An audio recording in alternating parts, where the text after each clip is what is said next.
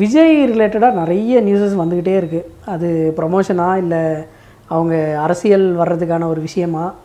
இல்லை எதனாலன்னு தெரியல பட் எல்லா சேனல்ஸுமே அது நான் குறிப்பிட்ட நியூஸ் சேனல்ஸ் வந்து விஜயை டார்கெட் பண்ணுற மாதிரியான ஒரு ஃபீலிங் ஒருவேளை அவர் அரசியல் உள்ளே வராரு அப்படின்னு சொன்ன உடனே இதெல்லாம் நடக்குதா? இல்லை ஏற்கனவே நடந்துக்கிட்டு இருந்தது இப்போ கொஞ்சம் அதிகமாக இருக்கா அப்படின்னு தெரியல. ரீசெண்டாக இந்த சிக்னல் மேட்டராக இருக்கட்டும். அப்புறம் அவர் புஷி ஆனந்த் வந்து ரசிகர்களை திட்டினாரு அப்படின்னு சொல்லி சொல்லிட்டு இருக்காங்க ஈவினிங் வந்து பாடசாலை அமைக்கிறதா அவர் சொல்லியிருக்காரு. Thalapathy sixty eight sixty seven sixty eight sixty நைன்லாம் முடிஞ்சதுக்கப்புறம் அவர் வந்து ஃபுல் அண்ட் ஃபுல் அரசியலுக்கு வந்துடுவார் நடிக்க மாட்டார் அப்படின்னு சொல்லிலாம் வந்துகிட்டே இருக்கு. இது ஒரு ஸ்டண்ட்டா இல்லை என்ன சார்? எனக்கு புரியல இது என்னென்னு. நிச்சயமாக உங்கள் கேள்விக்கு பதில் சொல்கிறதுக்கு முன்னால் உங்களுடைய புதிய சேனலுக்கு என்னுடைய வாழ்த்துக்கள். ஏன்னா நிறைய யூடியூப் சேனல் லட்சக்கணக்கில் இருக்குது அதில் ஒரு தனித்துவமிக்க சேனல்கள் தான் மக்களுடைய வரவேற்பை பெறுகிற சேனல்களாக இருக்குது ஸோ அந்த வரிசையில் உங்களுடைய சேனல் இடம்பெறணும்னு நான் மனப்பூர்வமாக வாழ்த்துறேன். நன்றி சார். அடுத்து நீங்கள் கேட்ட கேள்விக்கு போகலாம். இப்போ சமீப காலமாக நீங்கள் சொல்கிற மாதிரி தொடர்ந்து விஜய் பற்றிய செய்திகள் வந்து ஊடகங்களில் பரபரப்பாக பேசப்பட்டுக்கிட்டு வருவதற்கு காரணமே விஜய் தான். ஏன்னா இப்போ அவர் லியோ படப்பிடிப்பு மு- அந்த முடிகிற கட்டத்தை நெருங்கும் போதே என்னென்னா அவர் திடீர்னு ரசிகர் மன்றங்கள் அந்த நிர்வாகிகளை அழைத்து பேசுவது அதுக்கப்புறம் அவருடைய அரசியலுக்கான அடுத்த கட்ட நகர்வுகள் அப்படின்னா அவர் வந்து பிஸி ஆகிட்டார் அப்போ பொதுவாகவே ஊடகங்களுக்கு வேலையே என்னென்னா இந்த மாதிரியான பிரபலங்களை என்ன பண்ணுறாங்களோ அதை வந்து தொடர்ந்து செய்தியாக்குறது தான் அவங்களுடைய வேலை. ஸோ அதைத்தான் அவங்க வந்து தொடர்ந்து பண்ணிக்கிட்டு இருக்காங்க. இதில் இன்னொரு பக்கம் பார்த்திங்கன்னா இந்த வதந்திகளும் ஒரு பக்கம் ரெக்க கட்டி பறக்கும். விஜய் விஷயத்துலேயும் அதுதான் நடந்துக்கிட்டு இருக்குது முக்கியமாக நீங்கள் சொன்ன மாதிரி இந்த அரசியலுக்காக ஒரு மூணு வருஷம் நடிப்பிலிருந்து பிரேக் விடுறேன். அப்படிங்கிறது பார்த்தீங்கன்னா அது யாருடைய கற்பனை அப்படின்னு தெரியல. அவருக்கு வந்து ஒரு சிறந்த திரைக்கதையாசிரியர் திரைக்கதை ஆசிரியர் விருது கூட நம்ம கொடுக்கலாம். அந்த அளவுக்கு அது வந்து ஒரு அப்பட்டமான கற்பனை. ஏன் அப்படி சொல்கிறேன்னா அப்படி ஒரு செய்தி வெளியாகும் போது நம்ம விஜய் தரப்புலேயே அப்படி ஒரு செய்தியை கன்ஃபார்ம் பண்ணோம். உண்மையாக அதனுடைய பின்னணி என்னாகும் போது அவங்க சைடில் வந்து இல்லை இல்லை அப்படி ஒரு ஐடியாவே இல்லை. இப்படி ஒரு செய்தி எப்படி வந்துச்சுன்னே தெரியலை அப்படின்னாங்க. இன்றைக்கி விஜய் வந்து சினிமாவில் எந்த இடத்துல இருக்கார்? அவருடைய ஸ்டேட்டஸ் என்ன அவருடைய வருமானம் என்ன அதெல்லாம் அவருக்கு தெரிஞ்சிருந்துச்சுன்னா இப்படி ஒரு விஷயத்தை அவங்க பேசியிருக்க மாட்டாங்க. இப்போ லியோ படம் ஹிட் ஆகிடுச்சுன்னு வச்சுங்க நிச்சயமாக அந்த படம் வெற்றி அடையும் அதில் மாற்றமே இல்லை. ஹிட் ஆகிடுச்சுன்னா அவருடைய சம்பளம் இரநூத்தி ஐம்பது கோடியாக உயர்வதற்கும் வாய்ப்பு இருக்குது என்னென்னா அவரை வைத்து படம் பண்ணுவதற்கு இங்கே நிறைய தயாரிப்பாளர்கள் காத்துக்கிட்டு இருக்காங்க. அப்போ அடுத்த வருஷம் நம்ம பேசணும் அப்படின்னா விஜயுடைய ஆண்டு வருமானம் ஐநூறு கோடியாக இருக்கும். சினிமாவில் நடித்தது மட்டும் சொல்கிறேன் அப்போ வருடத்துக்கு ஐநூறு கோடினா இப்போ மூணு வருஷத்துக்கு மினிமமாக பார்த்தா ஆயிரத்தி ஐநூறு கோடி ரூபா. அரசியலுக்கு வருவதற்காக ஒரு ஆயிரத்தி ஐநூறு கோடி ரூபாய் வேண்டான்னு சொல்லிட்டு ஜஸ்ட் லைக் தட்டுன்னு தூக்கி போட்டுட்டு ஒருத்தர் அரசியலுக்கு வருவாரா? அப்படி என்ன இவருக்கு இந்த தமிழ்நாட்டு மக்களுக்கு சேவை செய்யணும்னு ஆசை? ஸோ நிச்சயமாக அப்படியெல்லாம் ஒரு விஷயம் நடக்கவே நடக்காது. அதற்கு எல்லாத்துக்கும் மேலே இப்போ தமிழ்நாடு இப்போ அரசியலுக்கு வர்றாரு அப்படின்னா தமிழ்நாட்டினுடைய நிலவரம் வந்து விஜய்க்கு நிச்சயமாக தெரியும்ல.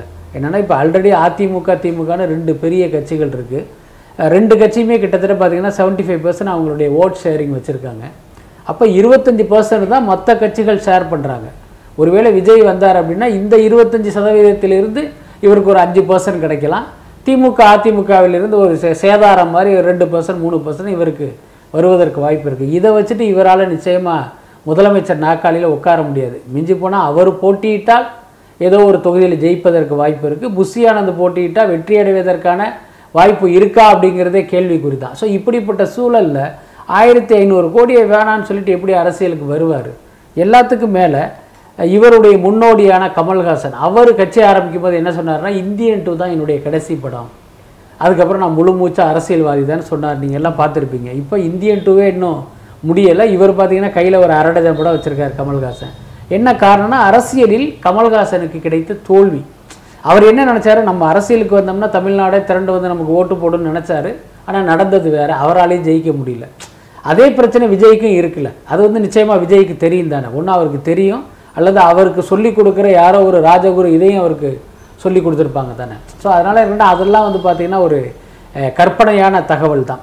அதுக்கப்புறம் நீங்கள் கேட்ட அந்த சிக்னலில் நிற்காமல் போன விஷயம் புஷி ஆனந்த் நடந்துக்கிட்ட விஷயம் என்ன கேட்டால் இதை செய்ய வேண்டியது ஊடகங்களுடைய கடமைன்னு நான் நினைக்கிறேன். இப்போ உதாரணத்துக்கு ஒரு விஜயை நம்ம வந்து பேட்டி எடுக்க போகிறோம் அப்படின்னா ஒரு ஊடகத்தின் கடமை நாம் கேட்குற கேள்விக்கு விஜய் பதில் சொல்கிறத கேப்சர் பண்ணுறது மட்டும் கிடையாது.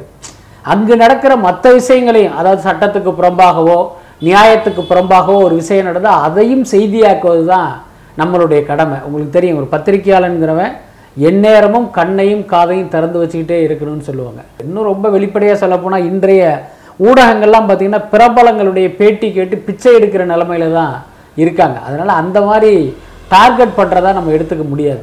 இதுவும் ஒரு வதந்தியா இருக்கலாம். தளபதி விஜய் வந்து லியோ படத்திற்கு முன்னாடி வந்து ஒரு பாத யாத்திரையா தமிழ்நாடு ஃபுல்லா போக போறாரு. அப்படின்னு சொல்லி எல்லாம் கிளப்பி விட்டுக்கிட்டு இருக்காங்க. இல்லை அதுதான். அந்த லாஜிக்கை நீங்கள் யோசிச்சு பாருங்களேன். இப்போ விஜய் போன்ற முன்னணி நடிகர்கள் அவர்களுடைய படப்பிடிப்பை தமிழ்நாட்டிலே நடத்துறது இல்ல ஒரு பக்கம் பார்த்தீங்கன்னா ரசிகர்கள் தான் எங்களுக்கு வந்து கடவுள் மாதிரி அவங்க தான் எங்களுக்கு தெய்வம் அவர்கள் தான் எங்களை வாழ வைக்கிறாங்க. என்னை வாழ வைக்கும் தெய்வங்களாகிய அப்படின்லாம் சொல்லுவாங்க. ஆனால் உண்மையில் பார்த்திங்கன்னா நடிகர்களுக்கு ரசிகர்கள்ங்கிறவங்க ஒரு பெரிய டார்ச்சர் ஒரு மிகப்பெரிய தொல்லை. இவங்க நினச்ச இடத்துக்கு போக முடியாது நினச்ச இடத்துல சாப்பிட முடியாது. ஸோ அந்த மாதிரி பார்த்திங்கன்னா ரசிகர்களுடைய அன்புங்கிறது ஒரு கட்டத்தில் அன்பு தொல்லையாகி இப்போ பார்த்திங்கன்னா ஒரு வெறுக்கிற அளவுக்கு வந்து வளர்ந்துருச்சு. அதுக்கு பெரிய உதாரணம் சமீபத்தில் வந்து மாவீரன் படத்தினுடைய பத்திரிகையாளர் சந்திப்பு நடந்தது. அங்கே சிவகார்த்திகேயன் வராரு. அந்த சந்திப்பு முடிஞ்சு பார்த்தீங்கன்னா இப்போ சாப்பிட்றதுக்கு பஃபேல போய் அவர் தட்டில் சாப்பாடு வச்சுட்டு அவர் என்னென்னா இவ்வளோ நாள் மீடியாக்களை நெருங்கவே விடாமல் இவர் வேற ஒரு மனிதராக வாழ்ந்துக்கிட்டு இருந்தார். இப்போ தொடர் தோல்விக்கு பிறகு மீடியா ஃப்ரெண்ட்லியாக தன்னையை காட்டிக்கணும்னு முடிவு பண்ண சிவகார்த்திகேயன் மீடியாக்களோடு நானும் வந்து லஞ்ச் சாப்பிட்றேங்கிற மாதிரி அவர் வந்து அந்த தட்டில் எடுத்து சாப்பாடை வச்சுட்டு அவரால் ஒரு வாய் சாப்பிட முடியல. பார்த்தா செல்ஃபி செல்ஃபி சார் இந்த பக்கம் திரும்புங்க அங்கே பாருங்கள் இங்கே சிரிங்கன்னு சொல்லி கடைசி சாப்பாட்டை வேற ஆள்கிட்ட கொடுத்துட்டு சாப்பிடாமே போயிட்டார். ஸோ அந்த அளவுக்கு வந்து இந்த ரசிக தொல்லைங்கிறது ஒரு பெரிய மன உளைச்சலை ஏற்படுத்துகிற ஒரு விஷயம். அதனால தான் விஜய் படமும் சரி அஜித் படமும் சரி ரஜினி படமும் சரி தமிழ்நாட்டில் வெளிப்புற படப்பிடிப்பில் இருக்கவே இருக்காது. அந்த அளவுக்கு இருக்கும்போது இவர் தமிழ்நாட்டில் வந்து பாத யாத்திரையாக போவார் அப்படின்னா ஏதாவது நம்ப முடியுதா? ஏதாவது லாஜிக் இருக்கா? இதெல்லாம் வந்து ரசிகனுடைய ஆசை. என்ன அதை பார்த்தீங்கன்னா இன்றைக்கி சோஷியல் மீடியா இருக்கிறதுனால யார் வேணாலும் எதை வேணாலும் கொளுத்தி போடலாம்.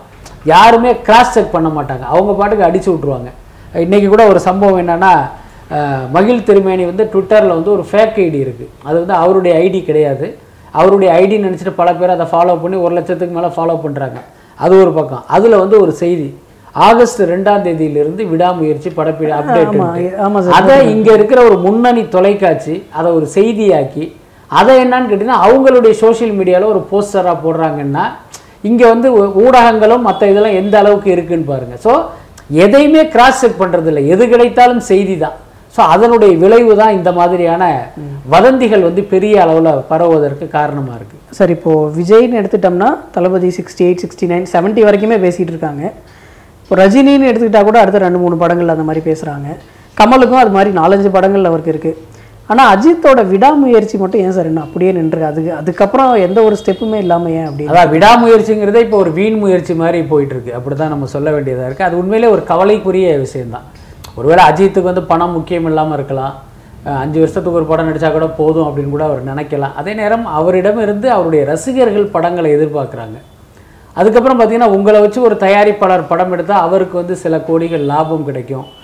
உங்கள் படத்தை தியேட்டரில் போட்டால் பல தியேட்டர்களுக்கு வருமானம் கிடைக்கும். நீங்கள் வந்து விரும்புகிறீங்களோ விரும்பலையோ நீங்கள் வந்து ஒரு திரைத்துறையை சார்ந்த ஒரு நபராக இருக்கீங்க அப்படிங்கும்போது இந்த விஷயத்தை எல்லாமே நீங்கள் கருத்தில் எடுத்துக்கணும். பட் அது இல்லாமல் எனக்கு தோணும் போது நான் படத்தில் நடிப்பேன் எனக்கு தோணும் போது நான் பைக் எடுத்துகிட்டு போயிடுவேன் அப்படிங்கிறது ஒரு நல்ல விஷயம் இல்லை. பட் என்ன காரணத்தினால அஜித் வந்து அந்த மாதிரியே இருக்கார்.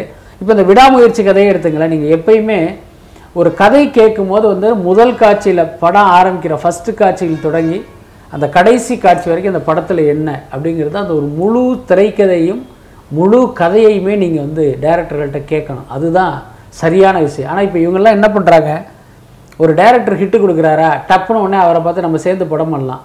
ஓகே உடனே அட்வான்ஸை கொடுத்துருவாங்க எல்லாத்தையுமே அனௌன்ஸ் பண்ணிடுவாங்க. அவர் அவர் ஆறு மாதம் வந்துச்சு ஒரு டைம் கேட்பார் ஆறு மாதம் கழிச்சு வந்து நான் ஃபுல் கதை சொல்கிறேன்ட்டு ஆறு மாதம் கழிச்சு வந்து பார்த்தீங்கன்னா கதை வந்து பயங்கர மொக்கையாக இருக்கும். இப்போ இவங்களுக்கு என்ன பிரச்சனைனா ஆல்ரெடி நம்ம அனௌன்ஸ் பண்ணிட்டோம் அதனால் இந்த மொக்கையே பண்ணிடுவோம் அப்படின்ட்டு இவர்களை நம்பி முதலீடு பண்ண தயாரிப்பாளர்களை நடு ரோட்டில் நிறுத்திடுவாங்க. நல்ல வேளை அஜித் வந்து அந்த மாதிரி பண்ணலை. ஏன்னா விக்னேஸ்வன் வந்து ஒரு லைன் சொல்லி அது அவருக்கு பிடிக்கலங்கும் போது உடனே டைரக்டரை மாற்றிட்டாங்க அது வரைக்கும் நல்ல விஷயம்தான். அதுக்கப்புறம் மகிழ் திருமேனிக்கிட்ட இந்த ப்ராஜெக்ட் வந்தும் கிட்டத்தட்ட ஆறு மாதத்துக்கு மேலே ஏழு மாதத்துக்கு மேலே ஆக போது இன்னுமே அந்த ப்ராஜெக்ட் வந்து மூவ் ஆகலை. அதுக்கு வந்து நிச்சயமாக அஜித் காரணம் இல்லை என்றாலும் அஜித் அதுக்கு ரெஸ்பான்சிபிலிட்டியா இல்லையா? ஏன்னா உங்களுக்கு பிறகு ஆரம்பித்த லியோ படம் படப்பிடிப்பு முடிந்து விஜய் வந்து அடுத்த படத்துக்கே போயிட்டாரு. இவர் பார்த்தீங்கன்னா கிட்டத்தட்ட ஒரு ஏழு மாதம் எட்டு மாசமா பார்த்தீங்கன்னா அவர் கேமரா முன்னால் நிற்கவே இல்லை. இப்போ ஒரு நடிகர் என்பவர் பார்த்தீங்கன்னா அவருக்கு நடிக்கிறது தானே தொழில். அப்போ நீங்கள் ஆறு மாதமாக உங்கள் தொழிலே நீங்கள் செய்யலை அப்படின்னா என்ன அர்த்தம்? ஸோ நிச்சயமாக அஜித் இதை பற்றியெல்லாம் யோசிக்கணும். சார் இப்போ தேட்டர் உரிமையாளர்கள் சங்கம் வந்து டிக்கெட் விலையை ஏற்றணும் முன்னாடி நடிகர்கள் வந்து குறைந்தது ரெண்டு படமாவது ஒரு வருஷத்துக்கு பண்ணணும் அப்படின்னு சொல்லி ஒரு ரிக்வஸ்ட் மாதிரி வச்சுருக்காங்க. இது அவங்க ஆக்டர்ஸ்க்கு இந்த மாதிரி சொல்லலாமா? எனக்கு நீங்கள் ரெண்டு படம் கண்டிப்பாக பண்ணாதான் எங்களால் மேனேஜ் பண்ண முடியும் அப்படின்றது. இல்லை அந்த உரிமை வந்து தியேட்டர் உரிமையாளர்களுக்கு கிடையாது. இப்போ நம்ம பேசும்போது அஜித் வந்து இந்த மாதிரி இருக்கார். அவர் வந்து தொடர்ந்து நடிக்கணும். அப்போ தான் இவங்க இவங்களுக்கெல்லாம் சர்வைவல் பண்ணுறதுக்கு நல்லா இருக்குன்னு சொல்கிறோம்ல அது வந்து நம்ம ஒரு ஊடகவியலாளராக நம்மளுடைய கருத்தை சொல்கிறோம் ஆனால் நீங்கள் அதை டிபெண்ட் பண்ணி இருக்கிற ஒரு தொழிலில் இருந்துக்கிட்டு நீங்கள் இப்படி தான் பண்ணணும் அப்படின்னு யாரையுமே ஃபோர்ஸ் பண்ண முடியாது. பட் அவங்க என்ன காரணத்தில் அப்படி சொன்னாங்கங்கிறது நம்மளால் புரிஞ்சுக்க முடியல. அதே நேரம் இன்றைக்கு மக்கள் ஏன் திரையரங்குக்கு வருவதையே குறைத்தார்கள்? ஏன் அங்கே வர்றதுக்கு தயங்குறாங்கங்கிற அந்த காரணத்தையும் அவங்க வந்து ரியலைஸ் பண்ணணும். இப்போ நீங்கள் யார்கிட்ட வேணாலும் போய் கேளுங்க. ஏங்க தியேட்டரில் படம் பார்க்கல? ஓடிடியில் பார்க்குறீங்க. ஏங்க தியேட்டருக்கு போகாமல் நீங்கள் டெலிகிராமில் பார்க்குறீங்கன்னு கேட்டிங்கன்னா அவங்க ஒன்று தான் சொல்லுவாங்க. தியேட்டரில் பயங்கரமான சார்ஜு பார்க்கிங் கட்டணம் பயங்கரமாக இருக்குது டிக்கெட் கட்டணம் இன்னொரு பக்கம் பாப்கார்ன் கூல்ட்ரிங்க்ஸ்லாம் விலை அதிகமாக இருக்குன்னு தான் சொல்லுவாங்க. இப்போ அவங்கள பொறுத்த வரைக்கும் தியேட்டருக்கு போனாங்க இந்த படம் நல்லா இல்லைன்னு சொல்ல போகிறதில்ல ஏன்னா அவங்க வைக்கிற குற்றச்சாட்டே பார்த்திங்கன்னா இதெல்லாம் கட்டணம் அதிகமாக இருக்குது அப்படிங்கிறது தான். ஸோ அப்படி இருக்கும்போது நீங்கள் மேற்கொண்டு கட்டணத்தை உயர்த்தினால் அந்த இன்றைக்கு வருகிற அந்த ஆட்கள் எதிர்காலத்தில் வராமல் போயிடுவாங்க. ஸோ அந்த ஆபத்தை வந்து இவங்க புரிஞ்சிக்காமல் வந்து தியேட்டர் கட்டணத்தை ஏற்றணும் அந்த மாநிலத்தில் கம்மி அதிகமாக இருக்குது இந்த மாநிலத்தில் அதிகமாக இருக்குது நாங்கள் தான் கம்மியான டிக்கெட் வச்சுருக்கோங்கிற மாதிரிலாம் சொல்கிறாங்க பட் அது சரியான விஷயம் இல்லைன்னு தான் நான் நினைக்கிறேன். சார் இப்போ சிவகார்த்திகேயனோட மாவீரன் படம் வந்து நாளைக்கு ரிலீஸ் ஆக போகுது. இப்போ அந்த படத்தில் வந்து மேலே பார்த்து பார்த்து அவர் நிறைய சீன்ஸ் வந்து எடுத்திருப்பாங்க. மேலே இருந்து ஒரு குரல் வர்ற மாதிரியும் அதை கேட்டுட்டு இவருக்கு வந்து இவரோட மேனரிசமே மாறுற மாதிரி. அதை ஏன் சார் ரிவீல் பண்ணிட்டாங்க? அது ரிவீல் பண்ணாமல் வச்சுருந்தா நாளைக்கு ஒரு சர்ப்ரைஸாக இருந்திருக்கும்ல. ஏன் சொன்னாங்க அப்படின்னா ஏற்கனவே இதில் கமல்ஹாசன் கிட்ட ட்ரை பண்ணாங்க ரஜினியை ட்ரை பண்ணாங்க. வேறு சில நடிகர்கள்லாம் ட்ரை பண்ணாங்க. இன்னொரு பக்கம் தனுஷ் தனுஷு பேசியிருக்காருன்னு ஒரு வதந்தி வந்து ஒரு பெரிய அளவில் பரவ ஆரம்பிச்சிருச்சு. நான் நினைக்கிறேன் தனுஷுக்கும் சிவகார்த்திகனுக்கும் ஆல்ரெடி ஆகாது ரெண்டு பேரும் எதிர் எதிர் துருவங்கிறது எல்லாருக்குமே தெரியும். என்னடா நம்ம படத்துக்கு தனுஷ் பேரை உள்ளே கொண்டு வந்துட்டாங்களே இது நமக்கு ஒரு பெரிய நெருடலையும் நெருடலை சங்கடத்தை ஏற்படுத்துது. அதனால் வேறு வழி இல்லாமல் சொல்லிடுவோன்னு சொல்லியிருப்பாருன்னு நினைக்கிறேன். பட் அதனால எல்லாம் அந்த படத்தினுடைய வெற்றி வந்து பாதிக்காது. ஒருவேளை இப்போ நீங்கள் சொன்ன மாதிரி காட்சிக்கு காட்சி ஒரு மேலே பார்த்துக்கிட்டே இருந்தாருன்னு வச்சுங்க ஆடியன்ஸ் வந்து டென்ஷன் ஆகிடும் அது வேணால் அந்த படத்தினுடைய வெற்றியை பாதிப்பதற்கு வாய்ப்பு இருக்குது சார் இப்போது விஜய் சேதுபதி எடுத்துக்கிட்டோம்னா அவரும் சிவகார்த்திகேயன் வரும்போது அந்த பீரியடில் தான் வந்தார். அதுக்கு முன்னாடி சின்ன சின்ன கேரக்டர்ஸ் பண்ணார். பட் இப் அதுக்கப்புறம் அவர் வந்து ஒரு ஹீரோவாக இன்ட்ரடியூஸ் ஆகி நிறைய படம் பண்ணியிருக்காரு சிவகார்த்திகேயன் வந்து இப்போ தான் டுவெண்ட்டியத் ஃபிலிம் அவருக்கு. பட் விஜய் சேதுபதிக்கு மகாராஜா ஃபிஃப்டி எய்த் ஃபிலிம் வந்து அனௌன்ஸ் பண்ணியிருக்காங்க விஜய் சேதுபதி வந்து ஒரு வில்லன் கேரக்டரில் நடிக்கிறதுக்கும் ஒரு கேரக்டரைசேஷன் டிஃப்ரெண்ட்டாக காமிச்சு நடிக்கிறதுக்கும் நிறைய வித்தியாசங்கள் இருக்குது அவர் ஹீரோவாக நடிக்கிற படம் வந்து தொடர்ந்து ஒரு எனக்கு தெரிஞ்சு எட்டு படத்துக்கு மேலே தொடர்ந்து எதுவுமே அந்த அளவுக்கு பெரிய லெவலில் ஹிட் ஆகலை. அது ஏன் சார்? எதனால் அந்த மாதிரி இல்லை அது அவருடைய இதுதான். ரெண்டு விஷயம். நம்ம வந்து சினிமாவில் வந்து நிலச்சி நிற்கணும் லாங் ஸ்டாண்டிங் நம்மளுடைய கரியர் இருக்கணும். அப்போ அதுக்கேற்ற மாதிரியான ஒரு ப்ராஜெக்ட் பண்ணணும் அப்படிங்கிறது ஒரு பேட்டர்னு இன்னொன்று என்னென்னா சினிமாவில் வந்து காத்துள்ள போதே தூட்டிக்கொள்ளுங்கிற மாதிரி நமக்கு வாய்ப்பு இருக்கும் போதே நம்ம சம்பாரித்து செட்டில் ஆகிடணும் அப்படின்னு நினைக்கிறது இன்னொரு பேட்டர்னு எனக்கு தெரிஞ்சு விஜய் சேதுபதி இந்த ரெண்டாவது ரகத்துக்குள்ளே வந்துட்டாரோ அப்படின்னு எனக்கு தோணுது. இன்னும் சொல்லப்போனால் ஆரம்பத்தில் விஜய் சேதுபதி இந்த அளவுக்கு நம்மளுடைய கவனத்தை கவர்ந்ததுக்கு காரணமே அவருடைய இயல்பான அந்த யதார்த்தமான நடிப்பு தான் நீங்கள் படம் பார்க்கும்போதே இவர் ஒரு ஹீரோ மாதிரியே தெரியாது. நம்ம ஒரு பக்கத்து வீட்டு பையன் நடிச்சிருக்காருங்கிற அந்த ஃபீல் தான் இருக்கும். ஆனால் காலப்போக்கில் பார்த்தீங்கன்னா அவரும் மசாலா படம் அப்படி இப்படின்னு நடித்த ஒரு வழக்கமான அந்த டெம்ப்ளேட்டு நடிகராக அப்படி மாறிட்டார். அதை மக்கள் ரசிக்கலை. அதனால தான் அவருக்கு இத்தனை தோல்வி.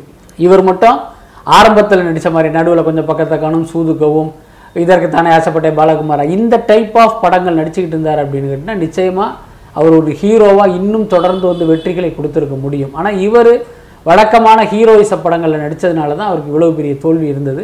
பட் அதை பற்றி அவர் கவலைப்படலை. அவர் என்ன பிளான் பண்ணிட்டாரு? நம்ம ஹீரோவாக நடித்து ஒரு பத்து படம் ஃப்ளாப் கொடுத்தோம்னா நம்மளை காலி பண்ணிடுவாங்க அப்போ நம்ம இண்டஸ்ட்ரியில் இருக்கணும் முக்கியமாக ஓடுற படத்தில் நாம் இருக்கணும் அப்படின்னு தான் இப்போ விஜய் நடிக்கிற மாஸ்டர் படத்தில் வில்லன் கேரக்டராக நான் இவ்வளோ ரூபா பணம் கொடுத்தீங்கன்னா அதுக்கு ஓகே அப்படின்ட்டு அந்த படத்தில் வில்லனாக நடித்தார் அப்புறம் விக்ரம் படத்தில் நடித்தார் இப்போ நிறைய படங்கள் அந்த மாதிரி பண்ணிகிட்டு இருக்கார். பட் அவர் தேர்ந்தெடுத்த பாதை எப்படி? இப்போ ஜவானில் வந்த ப்ரிவியூவும் அந்த மாதிரி தான். விஜய் சேதுவோடைய கேரக்டர் வந்து கொஞ்சம் நல்லா பயங்கரமாக எஸ்டாப்ளிஷ் பண்ணியிருப்பாங்க அந்த ப்ரிவியூவுக்கு வந்து நிறைய பேர் கலாய்ச்சிட்டு இருந்தாங்க. இது வந்து இந்த படத்துல இருந்து எடுத்தது. இந்த சீன் வந்து எக்ஸாக்டாக இதிலிருந்து எடுத்தது. தமிழ் படங்கள்ல இருந்தே நிறைய எடுத்திருக்காங்க அப்படின்னு சொல்லி கலாய்ச்சிட்டு இருந்தாங்க. இது அட்லி வந்து இது தெரியாமல் பண்ணிட்டாரா சார் இல்லை நிஜமாவே அவர் அட்லி என்ன எல்கேஜி குழந்தையா? அவருக்கு வந்து தெரியாமல் பண்ணுறதுக்கு இன்னொன்று அட்லியுடைய ஸ்டைலே அதானே. அட்லியுடைய முதல் படமே பார்த்தீங்கன்னா ராஜா ராணின்னு ஒரு படம் பண்ணார். அதுவே மோனராகத்தினுடைய அப்பட்டமான காப்பி தான். அதுக்கு அடுத்தடுத்த படங்களும் பார்த்தீங்கன்னா இதே மாதிரி ஏற்கனவே வெளியாகி வெற்றி பெற்ற முன்னணி நடிகர்கள் நடித்த படங்களை தான் அவர் உல்டா பண்ணிக்கிட்டே இருந்தார். ஸோ அப்படி தான் இந்த ஜவானும் கூட. ஜவான் படம் ஆரம்பிக்கும் போதே நாங்கள் சொன்னால் இது விஜயகாந்த் நடித்த பேரரசு படத்தினுடைய லைனை தான் இவங்க எடுக்கிறாங்க அப்படின்ட்டு. அதாவது இவங்க என்ன பண்ணுறாங்கன்னா கதைக்காக வந்து ரொம்ப மெனக்கடுறது இல்லை அதுக்காக ரொம்ப மண்டையை போட்டு உடச்சிக்கிறது இல்லை. ஏன்னா அதுதான் முக்கியமான விஷயம்.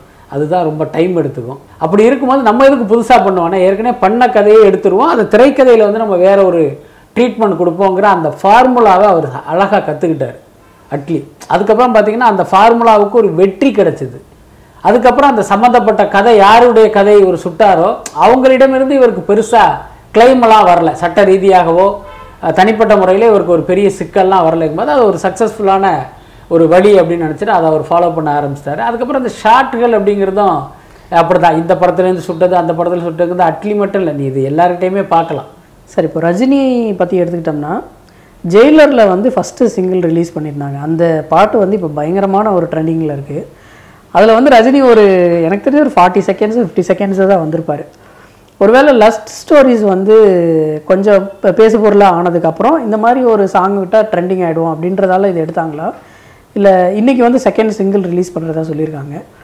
செகண்ட் சிங்கிளும் இதே மாதிரி ஒரு பேட்டர்னில் இருக்குமா? இல்லை அதுலையாவது ரஜினி சார் அதிகமாக இருப்பாரா? இல்லை அது செகண்ட் சிங்கிள் எப்படி வரப்போகுதுன்னு தெரியல பட் ஆனால் அந்த ஃபஸ்ட்டு சிங்கிளில் வந்து தமன்னா பாடலை முன்னிறுத்தி அந்த காவாலா சாங் வந்தது வந்து உண்மையிலேயே ஒரு வருத்தமான விஷயம்தான். நம்ம வந்து ரஜினி ரசிகர்லாம் கிடையாது. ரஜினி ரசிகர்களை வந்து நிச்சயமாக அது வருத்தமடை செய்திருக்கும் அப்படின்னு என்னால் உணர முடிஞ்சது. ஏன்னா ரஜினி இத்தனை வருட சினிமாவில் வந்து சூப்பர் ஸ்டாராக இருந்தவர். அவருடைய படத்தினுடைய ஃபஸ்ட்டு சிங்கிளில் அவருடைய முகத்தை காணும். என்ன? என்ன? தமன்னாவை முன்னிலைப்படுத்தி அந்த பாட்டை வந்து அவங்க வெளியிட்டாங்க. அந்த பாடலில் நீங்கள் சொன்ன மாதிரி ஒரு ஃபார்ட்டி செகண்ட் தேர்ட்டி செகண்ட்ஸ் இருந்தாலே பெரிய விஷயம். இதை ரஜினி எப்படி ஒத்துக்கிட்டார் அப்படிங்கிறது தெரியல. பொதுவாகவே பார்த்தீங்கன்னா இன்றைக்கு ரஜினியை தாண்டி விஜய் போன்ற ஹீரோக்கள்லாம் அடுத்த கட்டத்துக்கு போயிட்டாங்க. ஸோ அதனால் இப்போ ரஜினியை முன்னிறுத்து இந்த சிங்கிள் விட்டோம்னா அது ஒரு பெரிய வரவேற்பு பெறாது அப்படின்னு சன் பிக்சர்ஸ் நிறுவனம் நினச்சிருச்சா? அல்லது டைரக்டர் நினச்சிட்டாரா? அப்படிங்கிறது தெரியல. அது நீங்கள் சொன்ன மாதிரி அந்த லஸ்ட் ஸ்டோரியில் வந்து தமன்னாவுக்கு வந்து ஒரு பேர் இருக்குது ஒரு பேர் கிடச்சிது. அது நல்ல பேரா கெட்ட பேராங்கிறது உங்கள் எல்லாருக்குமே தெரியும். ஸோ அதை பேஸ் பண்ணி கூட அந்த தமிழ்நாவை இதில் முன்னிறுத்திருப்பாங்க அப்படின்னு தான் நினைக்க தோணுது. பட் என்ன இருந்தாலும் அது வந்து ஒரு சரியான விஷயம் இல்லைன்னு தான் நான் நினைக்கிறேன். சார் அடுத்தபடியாக பார்த்தோம்னா கமல்கிட்ட வந்து ஜிவிஎம் வேட்டையாடு விளையாட்டு டூக்கான ஸ்கிரிப்டை சொல்லியிருக்காரு. அதுக்கு ஓகே பண்ணியிருக்காங்க. ப்ரீ ப்ரொடக்ஷன் நடந்துக்கிட்டு இருக்கு அப்படின்லாம் சொல்கிறாங்க அவர் ஜிவிஎம் ஆல்ரெடி நடிக்கிறதுல ரொம்ப பிஸியாக இருக்கார். அவர் படம் வந்து அடுத்து கமல் கமலுக்கும் நிறைய படங்கள் வந்து லைனப்பில் இருக்குது இது இதை நடுவில் கொண்டு போய் அது அவர் நுழைக்க முடியுமா ஜிவிஎம்? இல்லை அதுக்கான வாய்ப்பெல்லாம் இல்லைங்க. இப்போ பொதுவாக இந்த சோஷியல் மீடியா வந்ததுக்கப்புறம் பார்த்தீங்கன்னா செய்திகளை விட வதந்திகள் தான் ஒரு பெரிய அளவில் காட்டு தீ மாதிரி பரவுதுன்னு சொல்லுவாங்கள்ல ஸோ அந்த மாதிரி பரவிக்கிட்டு இருக்கு. இந்த மாதிரி வதந்தியை கிளப்புவர்கள் இங்கே இருக்கிற நிலவரத்தை முதல்ல தெரிஞ்சுக்கணும். கௌதம் மேனன் எப்படிப்பட்டவர்? கமல் எப்படிப்பட்டவர்? இவங்க ரெண்டு பேருக்குமான நட்பு எந்த லெவலில் இருக்குது என்ன? அப்புறம் இவருக்கு என்னெல்லாம் கமிட்மெண்ட் இருக்குது அவருக்கு என்னவெல்லாம் கமிட்மெண்ட் இருக்குது ஸோ இதையெல்லாம் நீங்கள் யோசித்து பார்த்துட்டு தான் இந்த மாதிரியான வதந்திகளையே பற்ற வைக்கணும். அந்த வதந்தியை இதெல்லாம் தெரிஞ்சுக்கிட்டு பற்ற வச்சா தான் கரெக்டாக இருக்கும். ஆனால் இவர்கள்லாம் இது எதுவுமே தெரியாமல் எங்கேயோ உட்காந்துட்டு கொளுத்தி போட்டுக்கிட்டு இருக்காங்க. ஆனால் உண்மையில் அதற்கான வாய்ப்பு இல்லை. என்ன காரணம் அப்படின்னா வேட்டையாடு விளையாடு படம் பண்ணும்போதே கௌதம் மேனனுக்கும் கமலுக்கும் வந்து ஒரு பெரிய மனஸ்தாபம் ஏற்பட்டது. அது அந்த படம் முடியறதுக்குள்ளேயே நிறைய பிரச்சனைகள்லாம் இருந்தது. அது பழைய கதை. அதையும் தாண்டி அந்த படம் பார்த்திங்கன்னா ஓரளவுக்கு பேசப்பட்டது. எப்பயுமே பார்த்தீங்கன்னா ஒரு படம் வெற்றி அடைந்ததுக்கப்புறம் அந்த தலைப்பு வந்து ஒரு பிராண்டாக மாறும்போது அந்த பிராண்டை கேஷ் பண்ணுறதுக்காக அந்த சீக்குவல் எடுக்கிறதுங்கிறதெல்லாம் இயல்பு தான். ஆனால் அதையும் தாண்டி வந்து அந்த கசப்புணர்வு மேலோங்கி இருக்கும்போது எப்படி அதை பண்ணுவாங்க?